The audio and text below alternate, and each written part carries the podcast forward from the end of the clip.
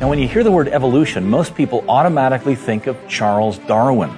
But Darwin didn't invent evolution. Was he a plagiarist? This week on Creation Magazine Live.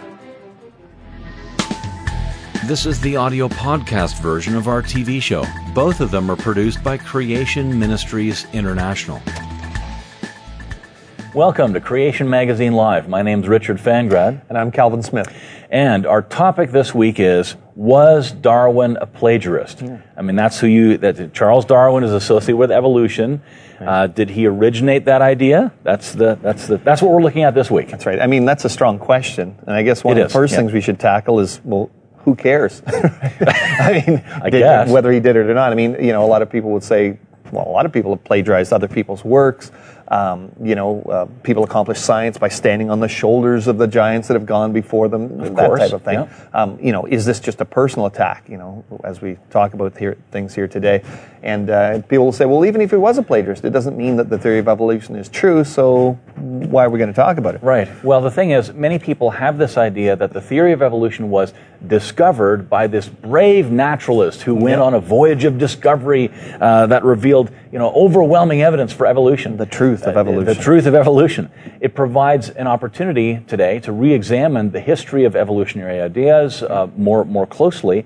Instead of just adopting the popular notion that evolution was this bombshell that hit the world fully formed for the first time in 1859, Right. and was solely Darwin's idea, and uh, you know, natural selection was this brainchild of Charles Darwin, and that he discovered it by observing the facts of nature. We'll look at that as well. So, one of the main reasons we're going to explore this question is to examine whether evolution just uh, sort, sort of fell out of the facts, uh, so to speak. Right. Another uh, reason is to see if this guy really deserves the praise and attention that he's often given, right? I mean, um, he's often claimed to be a great scientist. His, his face is on the British 10 pound note. Um, many people uh, want to celebrate Darwin Day, and there's even pressure to have Right. it instituted as a national holiday in, in, uh, in some countries. So we need to examine the difference between the popular uh, standing on the shoulder of giants uh, before you idea, which is legitimate, Right. and the, Yeah. the outright copying of others' works without giving them credit, which is a different story. And uh, so, expanding and exploring the ideas uh, of others is much different than simply duplicating them and claiming it was your own, and hence our, uh, our reason for modern copyright laws, things like yeah, that. that would be bad. Yeah.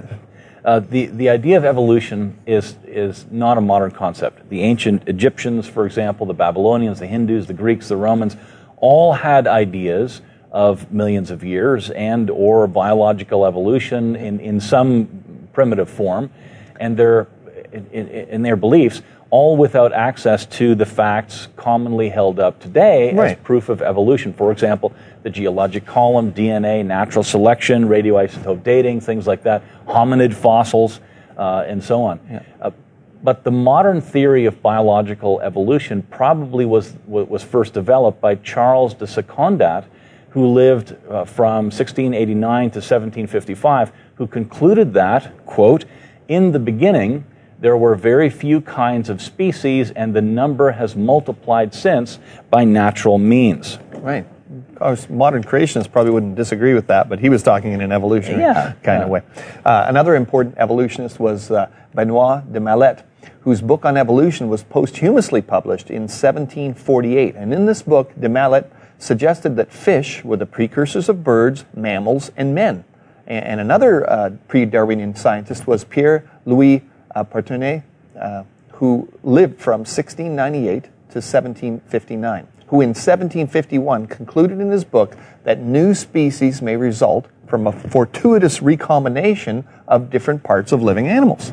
All right, yeah, and we'll continue on with these French names, trying to murder their last names here as best we can. at, at, at, at about the same time, this is again way before Darwin. Right. Uh, a French encyclopedist, Denis D- Diderot, I think I got that right, Yeah.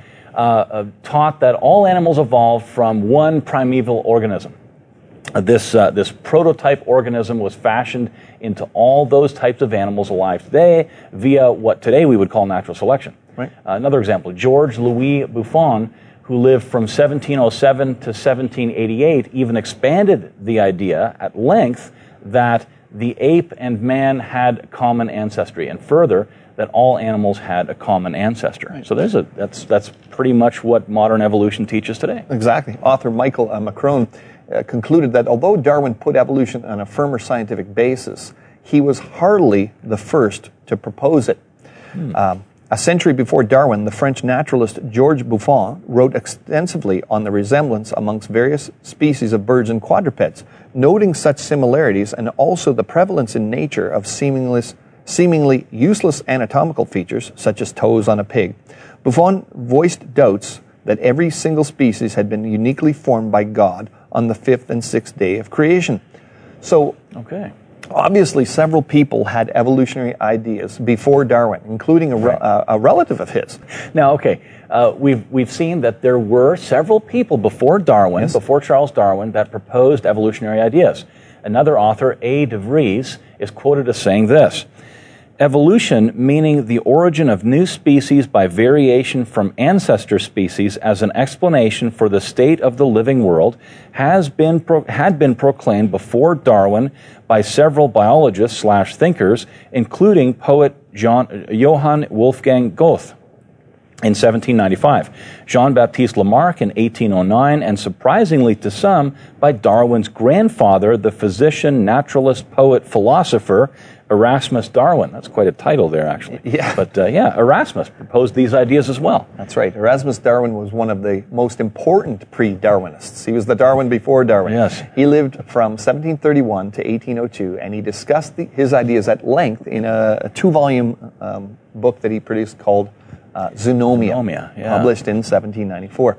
So this wasn't some obscure volume, by the way. It, it sold well. It was even translated into German, French, and Italian. Yeah, well done. Yep.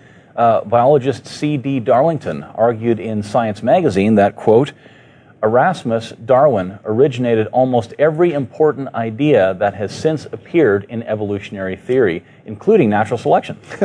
so, while still a young man, Charles traveled to Edinburgh, where his grandfather had many admirers.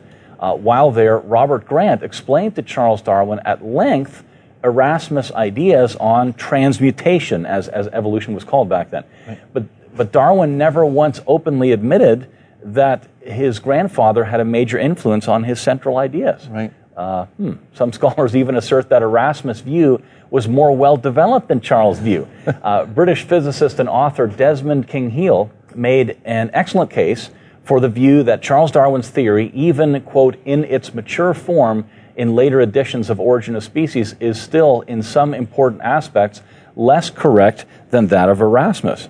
So, yeah, interesting. Both writers stress that evolution occurred by uh, the accumulation of small, fortuitous changes that were selected by natural selection.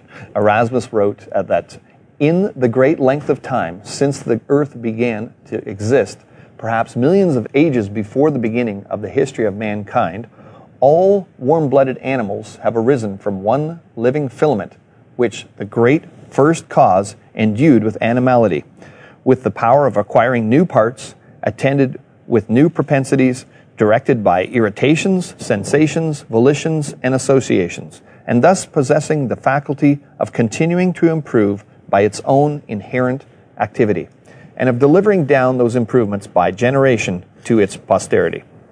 All right, so large sections in, in many of Charles Darwin's books closely parallel Erasmus' teachings. Right. Uh, King-Hele even claimed that the similarity between their works was so close that Darwin's grandfather, quote, had it all charted in advance for him. Yet, quote, Charles persistently fails to note the similarity. Even the terminology and the wording is remarkably similar to his grandfather's wording, an omission which sometimes leaves him open to criticism. Of course, that criticism would be plagiarism. Of course. One example where the conclusions of Erasmus Darwin was more advanced than those of Charles is that Charles evidently accepted Lamarckian uh, evolution right. to a yeah. greater extent than did Erasmus, a conclusion that proved to be well, a major blunder for him, actually. Right. In explaining the, uh, the evolution of the giraffe's long neck, Darwin accepted the validity of evolution, uh, you know, use and disuse, uh, although in this case, uh, he used natural selection as the major explanation of the giraffe neck uh, evolution. As King-Hele clearly says for both Darwins, the theory of evolution has no mere scientific hypothesis, but, it, but the very basis of life. So right. It, was a worldview. It's, it's, a worldview, yeah. it's not right? just about life. Yeah. Another pre important pre, uh, another important pre-Darwinian thinker was Robert Chambers, who lived from 1802 to 1871. And his book, Vestiges of the Natural History of Creation, was first published in 1844. Now, in a summary of his work, scientist and author F.G. Cruikshank concluded that Chambers believed that the varieties of humans were a product product of evolutionary advances and regressions. And now, Vestiges not only advanced an evolutionary hypothesis, but argued that the natural world could, quote, best be understood by appeal to natural law rather than by flight to an intervening deity. Right. Now, without Chambers' book, Darwin admitted that he might never have written The Origin of Species. Mm. Uh, M. Millhauser echoes that in his book just before Darwin, Robert Chambers and Vestiges.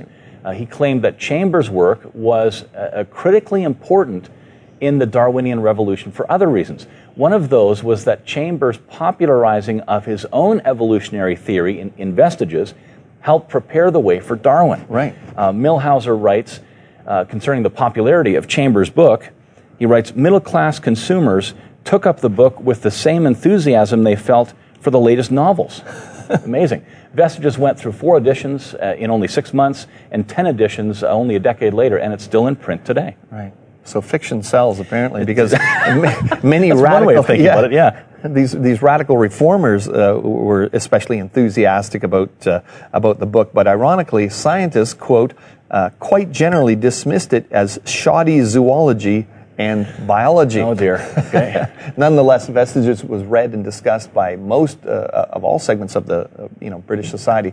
Equally important was the fact that Robert Chambers' works were the stimulus for Thomas Henry Huxley, who became right. Darwin's bulldog yeah. and one of the most active and important of all of Darwin's disciples. A, a big basically. promoter. Yeah. yeah.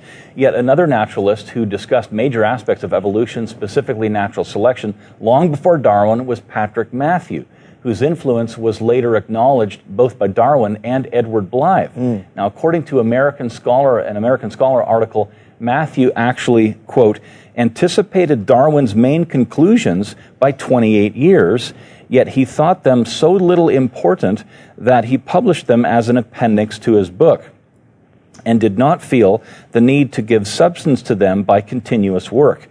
Darwin's incessant application, on the other hand, makes one think that he had found in evolution and its related concepts not merely a scientific theory about the world, but a vocation.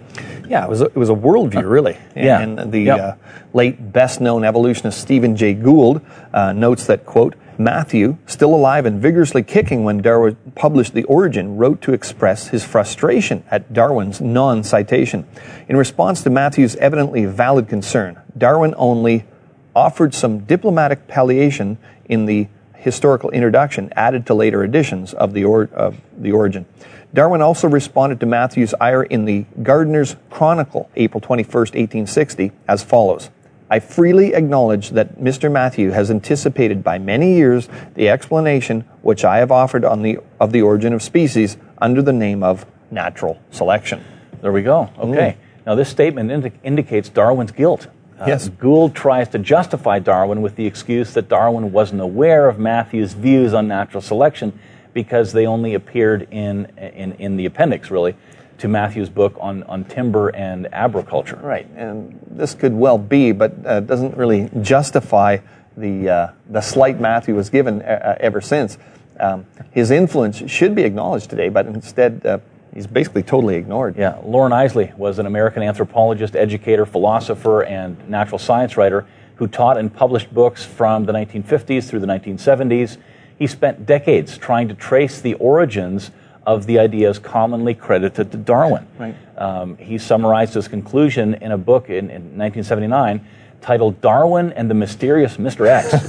uh, Eiseley reached the conclusion that Darwin, quote, borrowed heavily from uh, the works of others and never publicly acknowledged many of these people. Mm-hmm. According to Eiseley, one of these was English naturalist Edward Blyth, who mm. lived from, from 1810 to 1873. Christian. He, he, a, a Christian, yeah, creationist.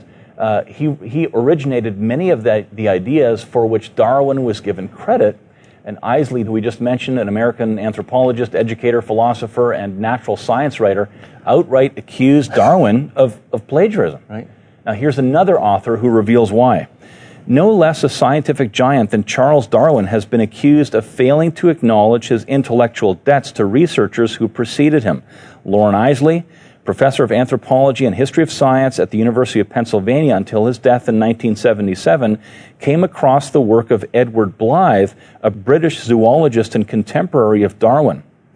Eiseley argues that Blyth wrote on natural selection and species evolution in two separate papers published in 1835 and 1837, years before Darwin's Origin of Species was published in 1859.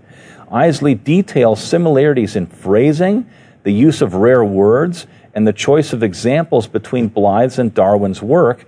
While Darwin quotes Blyth on a number of points, he doesn't reference Blyth's papers that directly discussed natural selection.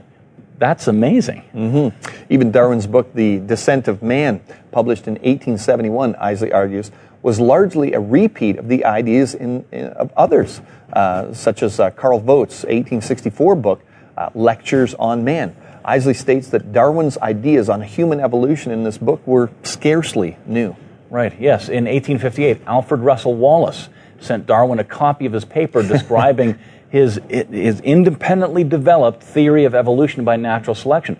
Wallace described it uh, in this way. He said, uh, I was suffering from a sharp attack of intermittent fever, and every day during the cold and succeeding hot fits had to lie down for several hours. Then it suddenly flashed upon me that the fittest would survive. I became convinced that I had at length found the long sought for law of nature that solved the problem of the origin of species. I waited anxiously for the termination of my fit so that I might, what, might at once make notes for a paper on the subject. The same evening, I did this pretty fully, and on two, two succeeding evenings wrote it out carefully in order to send it to Darwin. Now, he sent it to Darwin because he had started correspond. The, the, two had started corresponding with each other a couple of years before. Yeah. No, when Darwin received this, he, he was devastated. On June 25th, Darwin wrote to his friend Charles Lyell, "I should be extremely glad now to publish a sketch of my general views in about a dozen pages or so, but I cannot persuade myself that I can do so honorably." Wallace says nothing about publication, and I enclose his letter. But as I had not intended to publish any sketch, can I do so honorably because Wallace has sent me an outline of his doctrine? Hmm, okay. So realizing Darwin would be scooped, uh, uh, Charles Lyell, uh, Sir John Hook, uh, immediately arranged for a joint presentation of Wallace's paper and an abstract of an unpublished essay by Darwin written in 1844 to be read at a meeting of the Linnean Society on July 1st, 1858. Uh, now, this was pretty sneaky yeah. because it was done w- without the knowledge or permission of, of, Wallace, but it assured Darwin of a, of a chronological priority. Right. Uh, Darwin got there first. It also spurred Darwin into putting together and publishing in November of 1859 his major work on the origin of species. Right. Wallace's paper was uh, entitled On the Tendency for Varieties to Depart Indefinitely from the Original Type. If Wallace had instead uh, sent it to a publisher, um, the world might now be talking about Wallaceism rather than uh, Darwinism. Yeah, yeah. After his extensive study of Wallace and Darwin, author J.L. Brooks concluded that, uh, uh, quote, Wallace's ideas emerged as the core of Chapter 6 of Origin of Species, a chapter which Darwin cited as central to his work, but he never once acknowledged Wallace. That's right. You know, what this really reveals is that this idea of evolution is actually more uh, of a worldview rather than based just on science, etc. And we've got a book uh, that we carry called uh, Charles Darwin's Religious Views. And yes. if you go to creation.com, you go to the, the web store there, you're going to be able to find that book. And in your checkout, if you put in CML CDRV, you can get 30% off that book and really encourage you to read it because it exposes that uh, worldview centric, you know, right. Charles Darwin had a religious view. It was a no God worldview. Uh, it, it's widely recognized that uh, all of the major ideas on biological evolution that Darwin discussed predated his writings. Right. Um, although Charles Darwin was, was highly successful in popularizing the idea of organic evolution by natural selection, uh, uh especially among the scientific community, he wasn't the originator of major parts of the theory, as is commonly supposed. Right. It's amazing.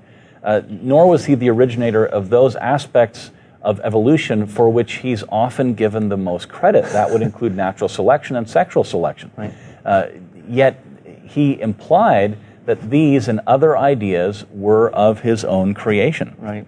In a study of Darwin, famous uh, evolutionist Stephen Jay Gould concluded that, quote, Darwin clearly loved his distinctive theory of natural selection, the powerful idea that he often identified in letters as his dear child. But like any good parent, he understood limits and imposed discipline. He knew that the complex and comprehensive phenomena of evolution could not be fully rendered by any single cause, even one so uh, ubiquitous as, and powerful as his own brainchild.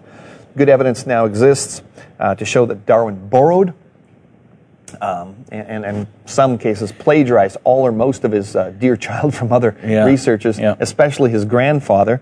Um, but they were they weren't his own. Um, they, they, he basically just uh, took from where he, he needed to, um, promoted them as his own theory, and um, didn't give people credit where, where, where credit was due. So, no. so wh- why do a show like this? People are going to, you know, critics especially going to say, well, you guys are just picking on him, and this is a, you know, an yeah, ad right. hominem Be- personal attack. so, because he plagiarized, does that mean evolution is wrong? Well, no, that's not what we're saying. Right. Um, well, we're, we're just dissent, we're just trying to look at a popular myth and, yeah. and say that, that, this is a myth here. That's that right. Darwin did not originate this idea. Was he was he a great scientist? Well, he made great observations. But people had made those observations before, published them, right? So this Yeah. this concept, for example, Darwin Day. You know, atheists celebrate Darwin Day all over the world, and they're trying Yeah. to implement Darwin Day as this national holiday. Seems to be growing in popularity too. That's right. But you know, usually we have holidays for people that you know generally considered uh, honorable, uh, that did something to did something that was noteworthy, and really what we're seeing here is even evolutionists are saying no. When you when you actually look at the history here, and most people don't get taught this. I wasn't Right, taught this in, right, in, yeah. in school and so on. So where do you where do you even find out about this stuff? Because this this isn't being popularized in any, any area other than typically creationists are, are pointing these things out. So yeah, we just want to be honest here. We're not trying to say, well, this proves that evolution isn't true, um, but it does show that this shows that evolution is a. It, basically, it's essential to atheism, right? Um, you It is. have, if you're an atheist, you have to have a way to explain how you got here without God. We've done shows on this before. Yeah, and there's been atheists throughout history, and so again, it just shows that um, you know, again, scientists weren't jumping all over Darwin's conclusions at first. It was the atheists, it was the skeptics that were really popularizing. People like Huxley, they they loved this kind of yeah, concept. yeah. In the book that we just mentioned a few minutes ago, the, the uh, Charles Darwin's religious views, there is a religious component to to uh, to evolution. Right. Atheists need to believe in evolution. They often say they don't believe in anything, but or they don't believe in a deity, but they, they have to believe in evolution. They have to believe in millions of years. And of course, you've written articles on this, Right. And uh, and just to take their, their hero down a couple notches here on this, in this show is really well. That's that's I guess what we've been trying to do is that you know we need to look critically at some of these things. Right. But um, anyways, get a copy of a copy of Creation Magazine live at creation.com slash free mag, and you can view a free copy on which this show is based. All right. See you then. Creation Magazine Live is a production of Creation Ministries International, the publisher of Creation Magazine and the minds behind Creation.com. If you want to chip in to support our ministry, go to creation.com slash donate. And thanks for listening.